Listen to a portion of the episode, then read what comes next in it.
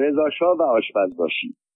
ماجرای خشم گرفتن رضاشاه به آشپزباشی مخصوصش و عکس العمل آشپزباشی در مقابل شاه سابق سال 1314 یا 1315 بود. درست به خاطر نمی آورم دانش آموز دبستان بودم. آن سال رضاشاه به رضاییه یا ارومیه آمده بود. برای استقبال از او ما دانش آموزان یا به اصطلاح آن زمان نو آموزان را همراه گروهی از مردم شهر در دو طرف خیابان اصلی به صف نگه داشته بودند. رضاشاه رضاییه را بیشتر از شهرهای دیگر آذربایجان دوست داشت.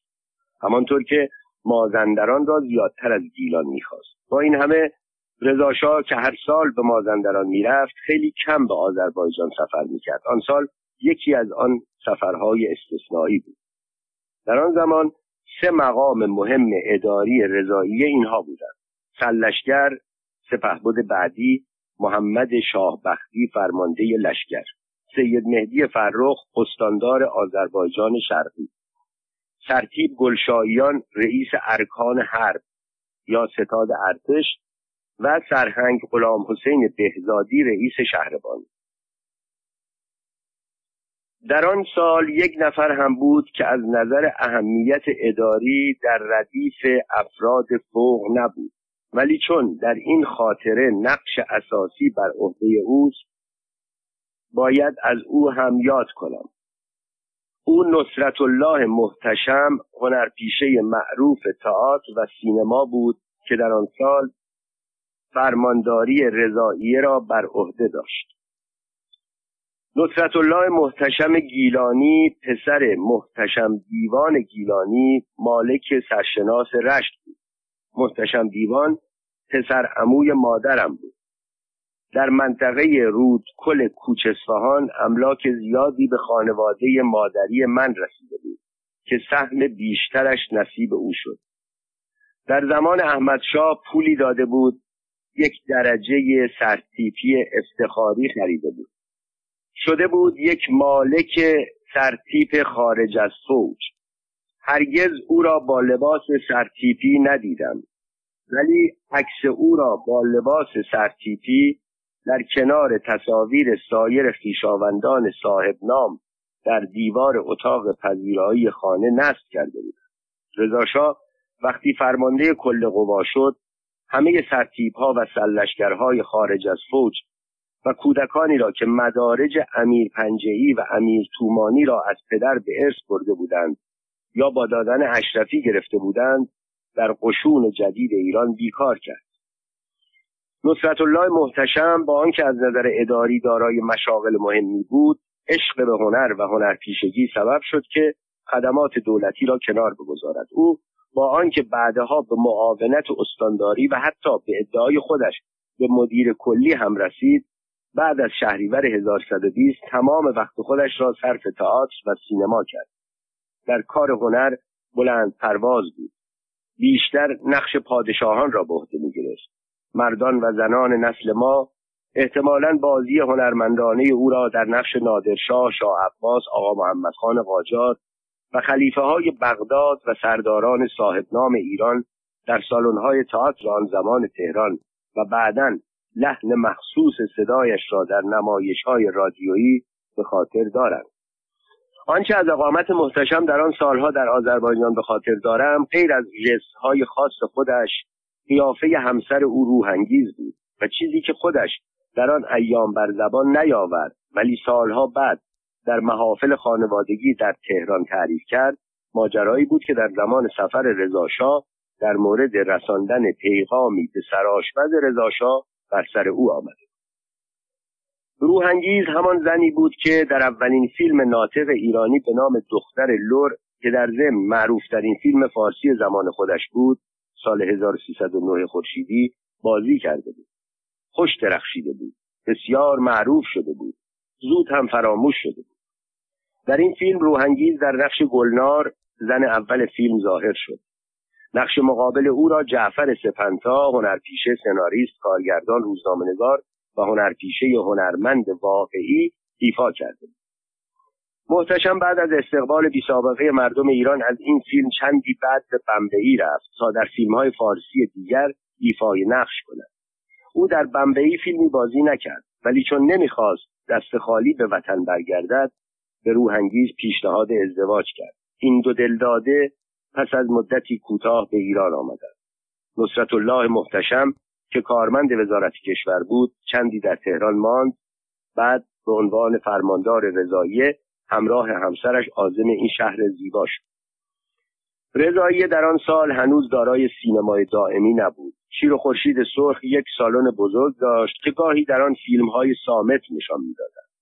من فیلم دختر لور را در رشت دیده بودم و تنها جمله که از آن به خاطر داشتم این سخن گلنار بود که با لحجه این مخصوص خطاب به جعفر یعنی سپنتا می گفت جعفر جعفر نیمه شب از دریچه بیا بالا هر وقت که روحانگیز به خانه ما می آمد یا ما بچه ها به اتفاق خانواده به خانه محتشم می رفتیم این جمله را تکرار می کردیم. نکته دیگری که من از روحانگیز به یاد دارم این است که او خیلی لاغرتر خیلی کوچکندامتر و خیلی سیاه چرده تر از آن بود که در فیلم ظاهر شده بود. از هنر گیریم بود یا بزرگ نمایی پرده نمی‌دانم. ازدواج محتشم با روحنگی زیاد دوام نیاورد. آنها سه چهار سال بیشتر با هم زندگی نکردند. بعدا محتشم با ژاله ازدواج کرد و من هم از روحنگیز خبری نداشتم. تا دو سه سال پیش شنیدم با آن همه شهرت که به دست آورده بود در گمنامی مرد. اما شرح ماجرای رضاشاه محتشم و آشپز مخصوص رضاشاه را محتشم چند سال قبل از مرگ روزی در خانه پدرم و در محفل خانوادگی این چنین برای ما تعریف کرد. روز اول که رضاشاه وارد شهر رضایی شد با یک کار غیرمنتظره همه رؤسای ادارات و مردم شهر را دچار حیرت و وحشت از این کار او عکسی در دست است که آن صحنه ترساور به خوبی در آن مجسم شده است. شاه در میدان بزرگ شهر ایستاده بود. در یک طرف او سپه بود شاه بختی در حالت سلام نظامی به حالت خبردار به چشم می‌خورد. در طرف دیگر سید مهدی فرخ لباس ژاکت بر تن و کلاه سیلند در دست به حال احترام سر فرود آورده بود. در گوشه دیگر میدان رؤسای ادارات و افسران ارشد صف کشیده بودند. دور تا دور میدان مردم و دانش آموزان ایستاده بودند. رضا در حالی که با دستش و عصای مخصوصش به سمت یکی از پنجره های طبقه های بالای اداره ارکان حرب یا ستاد ارتش اشاره می‌کرد با چهره خشمگین اعتراض می‌کرد چرا شیشه های پنجره های طبقه دوم یا سوم امارت کثیف و گردآلود است. این که رضا از آن فاصله سی چهل متری گرد و خاک پنجره ها را دیده بود یا با آن کار می‌خواست زهر چشم بگیرد بر کسی روشن نشد. ولی هرچه بود با آن کار بذر وحشت را در دلها کاشت.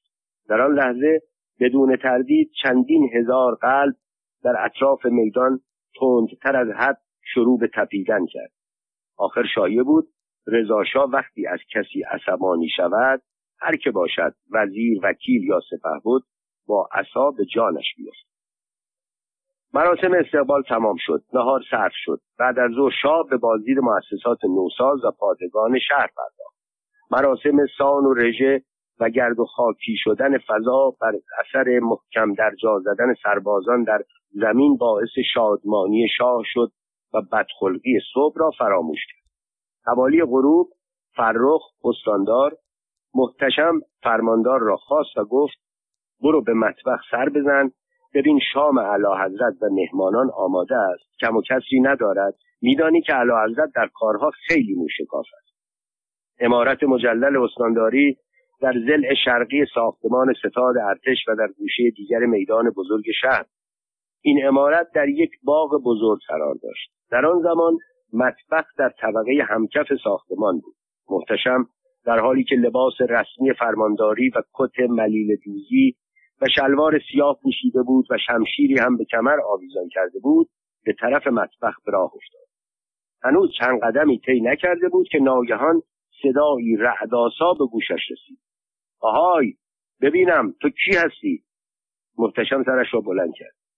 در ایوان ساختمان استانداری رضاشاه با لباس ساده نظامی بدون پاگل بدون درجه بدون نشان با یقه بلند دکمهدار که تا زیر چانهاش می‌رسید ایستاده بود یک پایش را روی جان پناه گذاشته بود و خیره خیره به او نگاه می‌کرد محتشم با دیدن شاه تعظیمی کرد و گفت قربان چاکر نصرت الله محتشم هستم چه کاره ای؟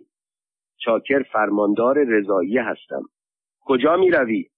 به آشپزخانه می روم قربان برای چه به آشپزخانه؟ برای آنکه ببینم غذای اعلی حضرت همایونی آماده است کم و کسی ندارد.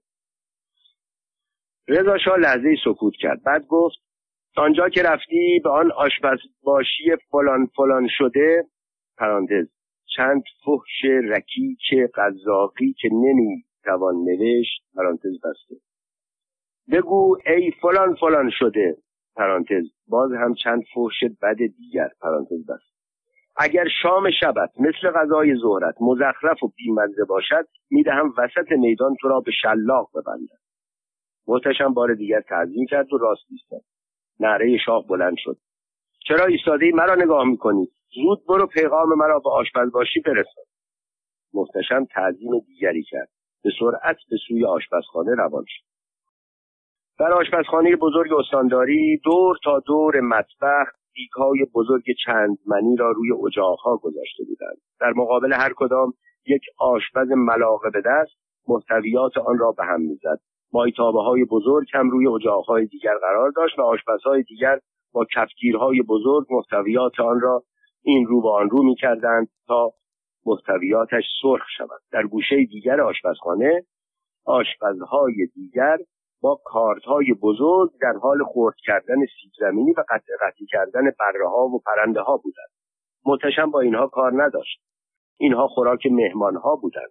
او به دنبال سرآشپز میگشت. در میان آن همه آشپز تشخیص دادن سرآشپز دشوار بود. از یکی از آشپزها پرسید آشپز باشی کجاست؟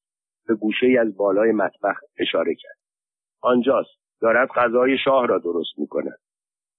محتشم به آن طرف رفت. مردی در حدود پنجاه و پنج ساله سبزرو لاغرندام احتمالا تریاکی با قدی متوسط دور از دیگر آشپزها با دقتی خاص داشت غذایی را که می‌شد حد زد. غذای مخصوص شاه است درست می‌کرد. محتشم جلو رفت و با لحن جدی گفت شما آشپز باشی هستید سرآشپز نگاهی به محتشم انداخت و بی به لباس ملیل دوزی و وقار ریاست معابانه محتشم که به خاطر رفتار هنرمندانش همیشه در حد کمال بود گفت بله فرمایش.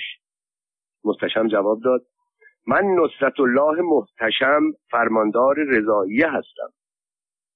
محتشم توقع داشت اگر آشپز باشی با دیدن لباس ملیل دوزی او تحت تاثیر قرار نگرفته باشد با گفتن شغل و مقام برایش احترام قائل شود. ولی او که با یک جوجه به کشیده و یک قابلمه کوچک کته ور می‌رفت گفت مقصود. محتشم از آن همه بیاعتنایی عصبانی شد. موقع را برای فرود آوردن ضربت مناسب دید گفت الان که به طرف آشپزخانه می آمدم علا حضرت همایون شاهنشاهی دستوری فرمودند که باید به تو ابلاغ کنم. آشپز باشی با همان لحن بی تفاوت کلمه بر زبان آورد که مفهومش تقریبا این بود. پس بنال. خشم محتشم افزونتر شد. با لحنی تند و محکم گفت علا حضرت همایونی همکنون به من امر فرمودند به آشپز باشی بگو فلان فلان شده. پرانتز فوشهای شاه را با تمام جزئیات و همه حواله هایش بر زبان آورد. پرانتز بسته. اگر شام امشبت به مزخرفی نهار زهرت باشد می‌دهم تو را وسط میدان شلاق بزنم. پس از این حرف محتشم در انتظار مشاهده حالت وحشت زده آشپز ماند اما او که همچنان به جوجه ور می‌رفت و با دقت ذرات پوست آن را می‌کند گفت پس گفتی که اعلی حضرت برای من اینطور پیغام فرستاده. محتشم با ابهت یک فرماندار مقتدر که از پادشاهی با قدرت نیرو گرفته بود گفت بله. و حتی خیلی از این هم تندتر فرمودند که من صلاح نمی‌بینم همه را بگویم. آشپز باشی؟ با همان خونسردی جواب داد. پس معلوم می شود یک بار دیگر برایش آن شعر نمی‌دانم چی چی هست ولی مثل اینکه اینه. باش تا صبح دولتش بدمد چین هنوز از نتایج سهرست را خواندند پرانتز سراشپز باشی شعر را غلط خواند اما محتشم فهمید منظورش کدام شعر است چون همان روز هم آن را برای رضاشاه خوانده بودند. پرانتز بست او هم باز خودش را گم کرده. برو از قول من به اعلی حضرت قدر قدرتت بگو.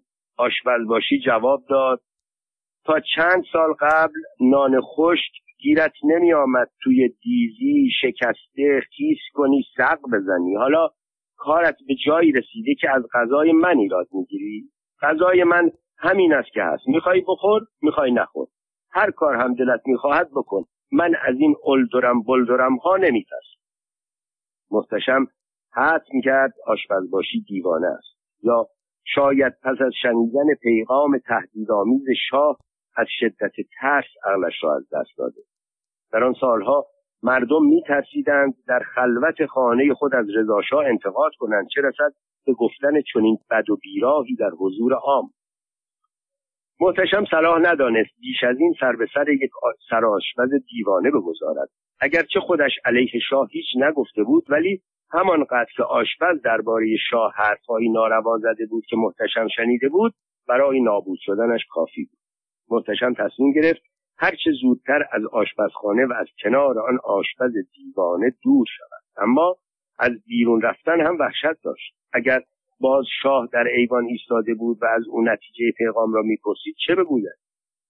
مدتی را در گوش و کنار مطبخ به مشاهده کار سایر آشپزها گذران ولی وقتی هوا تقریبا تاریک شد و احتمال داد که شاه برای استراحت به سوی اتاق رفته از آنجا خارج شد. آهسته و آرام بدون آنکه به پشت سر نگاه کند وارد باغ استانداری شد تا از آنجا خارج شود. اما هنوز چند متر از مطبخ دور نشده بود که یک بار دیگر همان صدای رعداسا او را میخکوب کرد. محتشم از وحشت کم مانده بود. همانطور پشت به شاه به صورتی قرا تعظیم کند ولی او یک هنرپیشه بود و با بازی کردن در نقش های مختلف را خوب می‌دانست. پس به سرعت برگشت تعظیم قرایی کرد و با صدایی بلند و شاه پسند گفت بله قربان. با آشپزخانه رفتی؟ بله قربان. آشپز باشی را دیدی؟ بله قربان. پیغام مرا رساندی؟ بله قربان. تو که فقط بلدی بگویی بله قربان. خب بگو ببینم او چه گفت. محتشم که تا اینجا محکم آمده بود انتظار همه چیز را داشت جز که شاه جواب آشپز را از او بخواهد. او فکر می‌کرد شاه پیغامی برای آشپز داده او همان را رسانده. و سلام موضوع تمام. اما حالا شاه از او جواب آشپز را می‌خواست. آن هم چه جوابی؟ سکوت طولانی شد. صدای رعداسای رضاشاه بلند شد. اما محتشم می‌دانست اگر حرفهای آشپز را بگوید امکان دارد شاه دستور بدهد خودش را در میدان شهر شلاق بزند. پس ترجیح داد هرچه پیش آید سخنان آشپز را برای شاه تعریف نکند. لحظاتی دیگر به سکوت گذشت. اما برای محتشم لحظه نبود سال بود. به سکوت طولانی تر می‌شد. چهار ستون بدن محتشم بیشتر به لرزه در فکر می‌کرد حالا چه خواهد شد و آن شاه سختگیر و کمره درباره او چه تصمیمی خواهد گرفت که صدای قهقهه بلندی در ایوان امارت و استانداری پیچید؟ شاه بود. میخندید. انعکاس آن قهقهه در بالای بالکن استانداری در فضای ساکت و نیمه تاریک باغ استانداری و میان شهر و میدان شهر که عبور وسایل نقلیه در آن ممنوع شده بود منعکس شد. لحظه به لحظه که تاریکی شب بیشتر می‌شد صدای قهقهه شاه هم دورتر می‌شد. اما کم شدن صدای قهقهه از مخوف بودن آن نمیکاست وقتی سرانجام شاه به اتاق رفت و صدا خاموش شد محتشم توانست با پاهای لرزان از آن محیط روح باور دور شود. تحقیقات بعدی نصرت الله محتشم نشان داد آشپزباشی رضاشاه از نوجوانی و از حدود چهل سال قبل در غذاخانه در خدمت او در دوران تابینی در زمان نایبی یا لیوتنانی در هنگام کاپیتانی یا سروانی در مقام کماندانی یا یاوری و کلونلی و میرپنج شدن و بالاخره هنگام کودتای 1299 و سردار سپه شدن رضاخان دوران وزارت جنگ رئیس الوزرایی والا حضرت اقدس شدن در فاصله خلعه احمدشاه و رسیدن به سلطنت و پادشاهی. در جنگ ها و در صلح ها در سفرها و در اردوها. همه جا با او بود و شاید تنها کسی بود که اجازه داشت با اعلی حضرت قدر قدرت قوی شوکت معدلت پناه رضا شاه پهلوی خلد الله ملکت و سلطنته همان گونه صحبت کند که چهل سال قبل با تابین رضاخان در قزاخانه سخن می‌گفت. از آن پس گاهی که رضاشاه سر دماغ بود سر به سر این یار قدیمی و آشپزباشی کنونی میگذاشت و از بد و بیراهای او از همانهایی که در جوانی به تابین رضاخان می‌گفت و حالا به محتشم گفته بود تا به اعلی حضرت همایون رضا شاه پهلوی بگوید لذت می‌برد.